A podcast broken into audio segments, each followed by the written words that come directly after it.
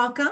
Thank you for joining us. Another episode of the Nonprofit Show. This week has been fantastic, and we promise to deliver another fantastic next week. Today, we have our guest, Ellie Hume, CPA MBA, with your part time controller. And Ellie is here to talk to us about the great resignation and how it impacts the NPO finance. So that's what Ellie's going to um, open her brain and, and, and knock all that wisdom out. We're really excited to hear. So, before we get started, we of course want to make sure that uh, we recognize Julia Patrick, CEO of the American Nonprofit Academy. I'm Jarrett Ransom, your nonprofit nerd, CEO of the Raven Group. And we are honored to have the continued support and investment from our presenting sponsors. You can see them on the screen, but I'd also like to acknowledge Bloomerang, American Nonprofit, Fundraising Academy, Nonprofit Nerd, your part time controller, the Nonprofit Atlas, Nonprofit Thought Leader, as well as Staffing Boutique. And as Julia said in our Green Room chatter, for those of you that are early birds, we have over 500 episodes, and you can catch all of them here on Roku. YouTube, Fire TV, as well as Vimeo. And what I like to say, like the infomercials, but wait, there's more because we're now on podcast form. So, anywhere you stream your podcast, please make sure that you do queue up the nonprofit show and you get us in that queue because each and every day we are uploading a new episode. So, make sure that you do check that out. Whether you're traveling or exercising, you can tune in and listen to our amazing guest like Ellie that we have here today from your part time controller to talk to us about the great resignation and the NPO finance world and all of the changes over the last couple of years. Welcome back, Ellie. Thank you so much for having me back. I'm so happy to be here. Ellie, you know, you're one of those people that I think has helped me reframe what it means to communicate with a CPA. Okay and and that's really cool because you're fun you're super smart you know you you really can pull us in with great stories and examples of things. And it's it it just makes the, the process a lot less fearful. And i think so many people in the nonprofit sector get a rude awakening when they realize holy moly we got to be looking at the numbers and we've got to be having a really strong relationship with our financial folks. And so we really wanted to have you come on and talk about this because this is a fearful time. Um, in the green room chatter, Jarrett was even talking about this with with what she's seeing with clients, and um, and so thank you for bringing us into the discussion of the ecosystem because things are a changing, aren't they? They absolutely are. And they have to continue to change in order to make it survive. And that's one of the things I want to talk about too is like the pipeline of talent is really, really bad right now for accounting and financial aspects um, of, of the operating world in businesses in general, and especially in nonprofits. Wow. Okay. Well, that's a that's gonna frame up our very first question so you kind of gave us a little peek through behind the curtains. Yeah. It's not so good. I mean, like, what was it like before the pandemic? So, in general, the accounting profession has been aging. The people in that profession are reaching retirement age, and there is not a whole lot of new young talent entering the accounting profession it's not you know a glitzy fun super exciting you know profession that people really know a lot about they think very often about you know I don't want to be a CPA. I don't want to work for a CPA firm and work really crazy hours and do audits and taxes and you know that whole crazy tax season nonsense. And quite honestly, I was one of those people. I didn't want that life and I never went that route. I decided there had to be a better way to be an accountant and not go into the CPA craziness of working in, in the public sector. So um, I think it's really we need to educate young young people about the profession more. Um, really help universities understand the paths that accountants and CPAs can take, that they don't have to go to CPA firms because I do think that does scare some some young people away. And you know i've been having a conversation with um, the new york state society of cpas i'm i'm on one of the committees and they've been talking about how do we get more young talent interested because we have to feed the pipeline as as the previous generations you know start to age out of the profession and want to retire and move on um, to take care of their you know play with their grandbabies and go on vacations and all of these wonderful things. Um, so you know just in terms of this topic pre-pandemic it was an aging it was already an aging profession and people wanted to start to plan for retirement.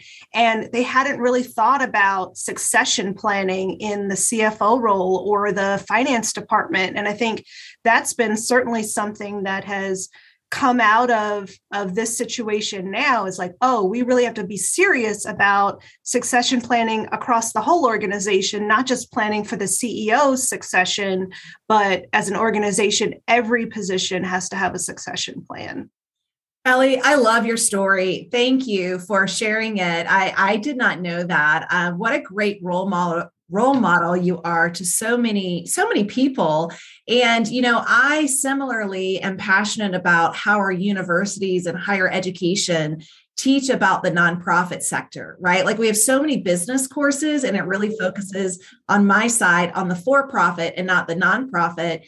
And and like we look at our accounting, YPTC is a national leader for nonprofit accounting. So that is a whole separate track, you know, and, and I love that you're telling that story. So let our passion unite, Ellie, and let's just, you know, kick these universities into high gear to say, hey, Let's right. talk on the nonprofit sector as we talk about business and we talk about accounting because it's a it's a subsector, but it's making up a huge workforce, you know, into that. Um, Absolutely. So I love what I love, love, love what you shared. Let's talk and move into, you know, this great resonation and really what our financial teams are looking like, how they're taking shape. Um, you know, what are we seeing right now? Because as you said, it's a little grim. And I was like, thanks, Debbie Downer. This is, you know, but what are our financial teams looking like? Like, what is the makeup? What is the need? Uh, talk to us about this. Well, I can tell you the need is great because the talent pool is small.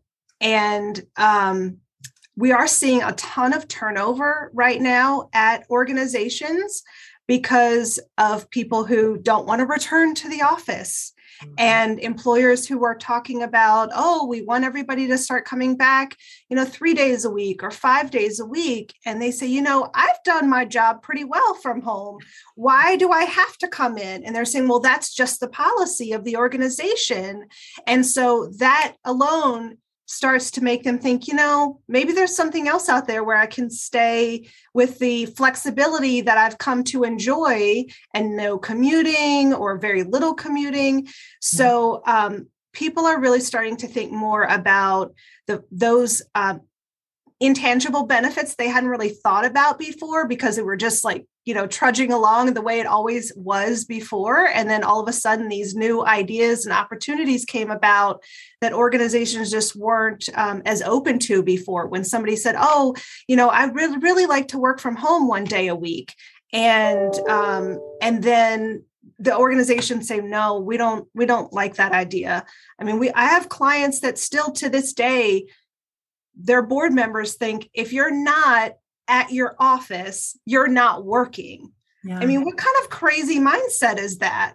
I, you know, do I do I think that there are people in in my profession and in all professions that do take advantage of the situation and may be slacking off a little bit? Yeah, but work is getting done and a lot of work is getting done at home. And I think mm-hmm. it's short-sighted to to really be thinking that that's, you know, you have to do that and it's leading people into the direction of looking for other opportunities that maybe they can move away from an expensive city like New York and have a better, you know, life experience with the same salary or a little bit less salary because they get the trade off. Yeah, we've seen that in, in our community where we live in Arizona. It has been a destination for so many individuals to relocate over the last couple of years. So we have seen a spike, you know, in, in individuals relocating here with their families, within our school districts, the economy. Um, so you're right, there's a lot going on. I was talking to my parents, and they're not in accounting, but they are baby boomers, right? And so they're retired. And I said, Hey, if you're bored and you want to work, now is a great time to get back into the workforce. Are you seeing some kind of re-entry, you know, candidates? Because I know YPTC only hires the best, and these are not, you know, green, fresh out of college. These are really experienced. Absolutely. You know, CPAs are, are really expert level accounting. Are you seeing that that trending? I absolutely see that trending. We have had a significant spike in in candidate interest from um, you know folks that are in the 30 and 40 year experience range that they say, you know, I'm not ready to retire, but I am really thinking about this work life balance and being at the right place with the right culture and mm-hmm. serving the nonprofit community. How do I give back after all these years? Like, I still want to get paid, I still need a paycheck, but I also want to use my skills for good. Mm-hmm. And um, I've had so many amazing conversations with top talent that we're interviewing um, to, to come onto our team. And um, I do think there there's a trend there. I've always had some really great talent of folks that are like in their second or third careers as as accountants, and they're like, I'm not really ready to retire, but let me work part time. Or, you know, they come and say, I, um, I want to work full time, and then transition to part time work and and ease into retirement a little bit more. And so we um, we are lucky enough to be able to to provide that kind of flexibility to our staff members. And i think it gives us a great advantage to being uh, getting access to really amazing talent like that well, I was talking to our partner here in Arizona and Dan Trich. And, you know, Julia, remember the day that Dan stepped foot into Arizona? And this was a couple of years ago. There's like four team members. I met with him yesterday and he was saying how there's 18. And so the growth, the demand, the need, that's just in one state, right? And YPTC, really, yeah, really is the leading, uh, you know, nationwide. So, I am so glad you exist. So glad that this talent and resource is here for the nonprofit sector. Um, it's just, it's so needed.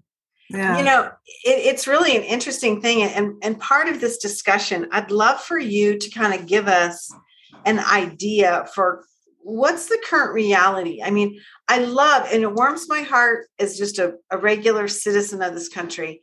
It warms my heart that people would recognize the value of public you know service to a nonprofit or to their community. I love love love that. I think that's super cool.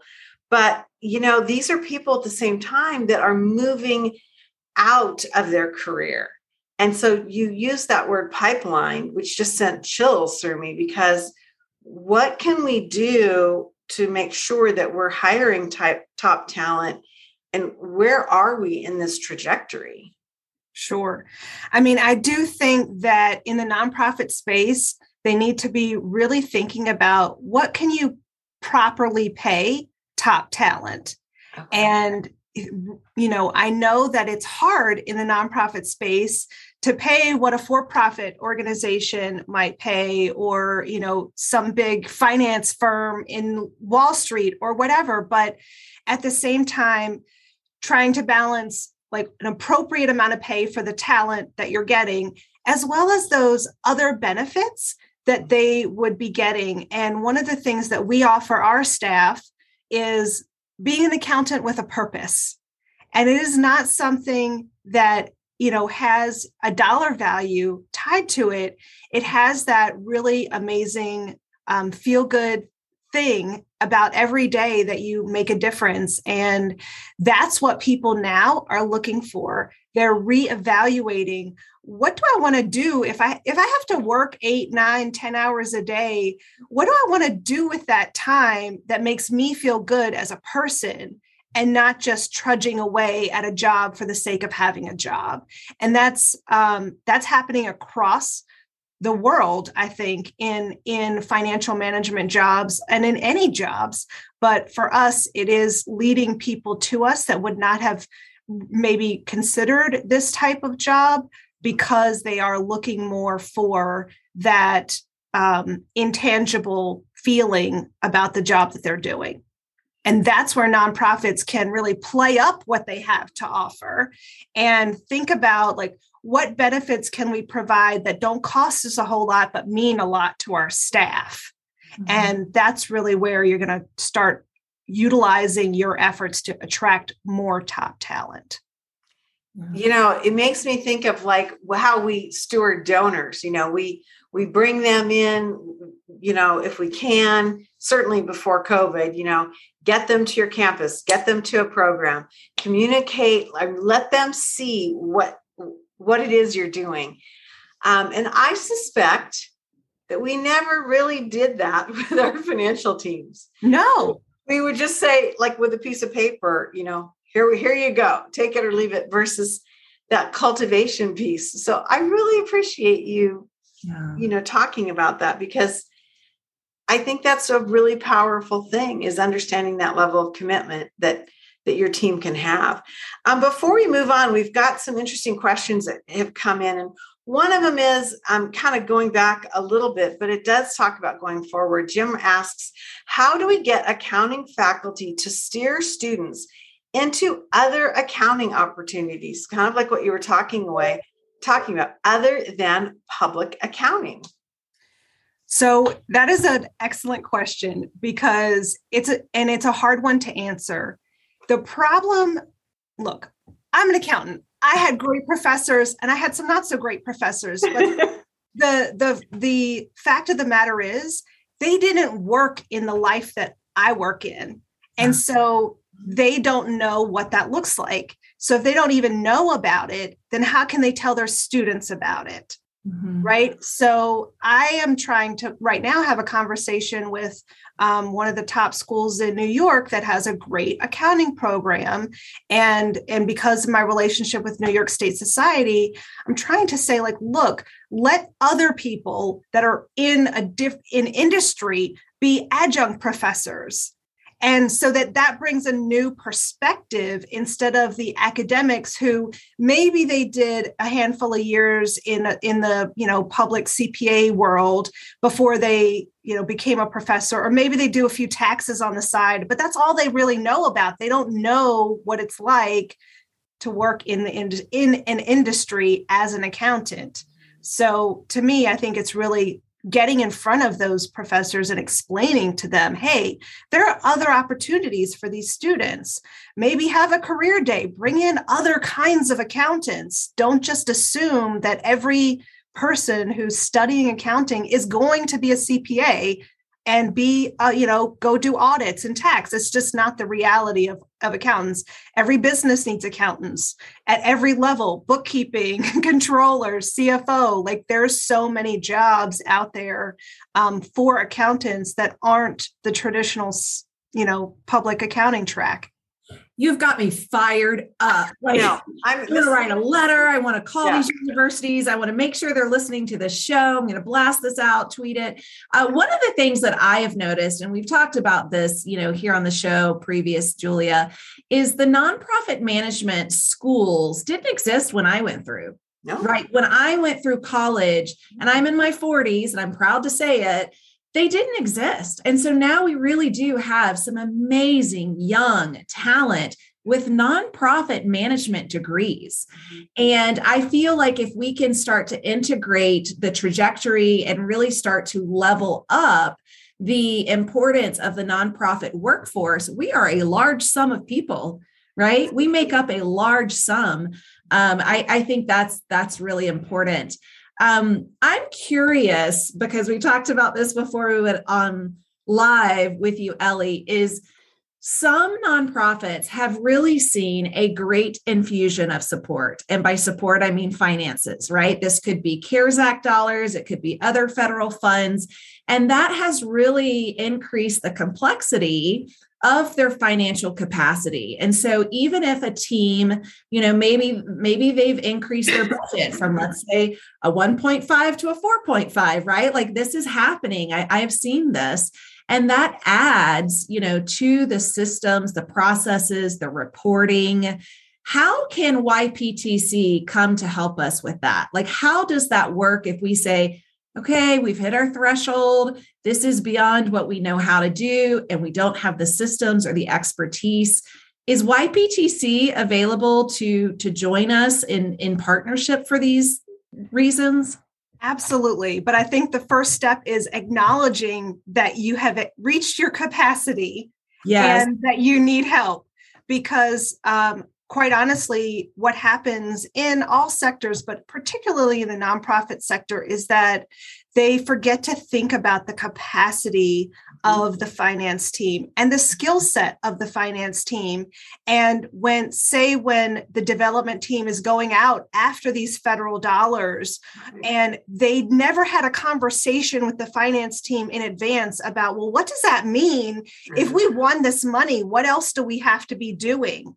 Bingo. right and that's you know i experienced that um, early on in my career at an organization that was starting to think about like should we be applying for federal dollars? They were in washington d.c it could be available to them. And you know i had the support of a really great cfo who said hold let's hold the phone here.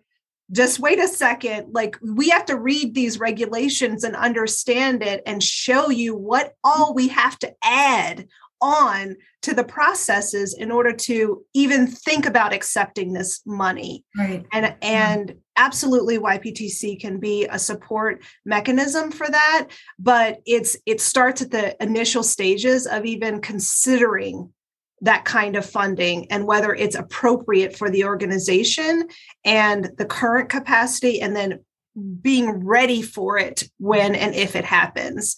You know at my old employer the the breaking point was like oh we can't possibly ask our staff to do timesheets so we're not going to apply for the money right.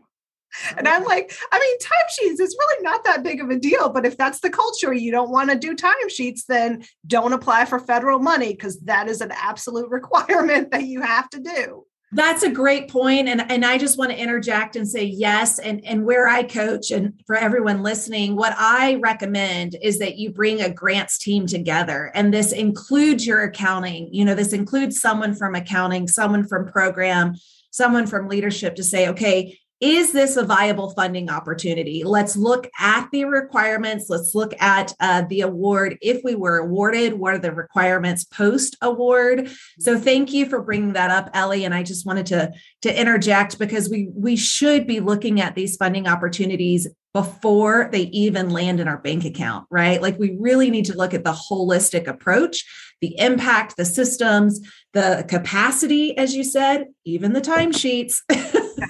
So let me ask the question to both of you then.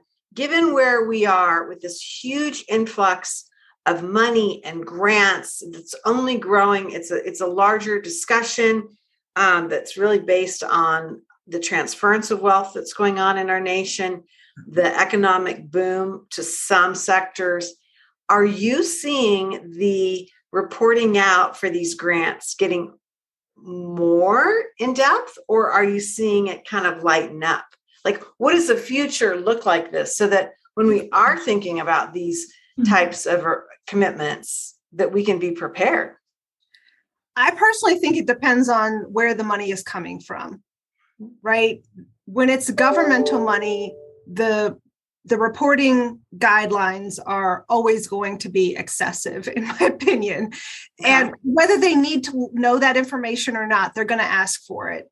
But I do think there is some of a trend in funders recognizing that they don't need all the information they're asking for. They are maybe overburdening their grantees on the reporting requirements. I'm literally teaching a session on it next week with a bunch of program officers about not overburdening their grantees with asking for too much information when they don't even use it for anything. Thank you, thank, thank you, thank you. thank you. I love it. Okay, that, that's like a, oh, um, show over. I mean, that yeah. is fabulous because this needs to be discussed, Yeah. you know, and it needs to be shared. And I love that you can lend your expertise to this conversation um, to give real value to what the process is. What does it look like sitting on the other side of that desk? I mean, good well, and to job. kind of bring it back into the conversation about like the resignation and everything, there's so many capacity limitations yeah. in a, in the finance functions at nonprofits.